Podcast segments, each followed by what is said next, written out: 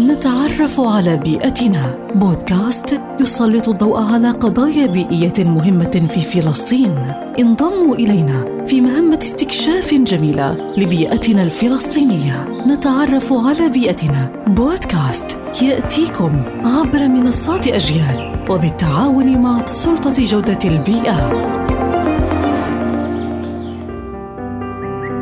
الهيئة الحكومية الدولية المعنية بتغير المناخ IPCC منظمة دولية تتبع الأمم المتحدة وتتألف من ثلاثة آلاف من علماء المناخ وماسحي المحيطات وخبراء الاقتصاد وغيرهم. وهي الجهة العلمية النافذة في مجال دراسة الاحتباس الحراري وتأثيراته. تأسست الهيئة الحكومية الدولية المعنية بتغير المناخ IPCC عام 1988 لتقديم تغيرات شاملة لحالة الفهم العلمي والفني والاجتماعي والاقتصادي لتغير المناخ وأسبابه وتأثيراته المحتملة واستراتيجيات الاستجابة لهذا التغير. وهي هيئة علمية تقوم باستعراض وتقييم أحدث المعلومات العلمية والفنية والاجتماعية الاقتصادية المتوافرة في كافة أنحاء العالم ذات الصلة بفهم تغير المناخ.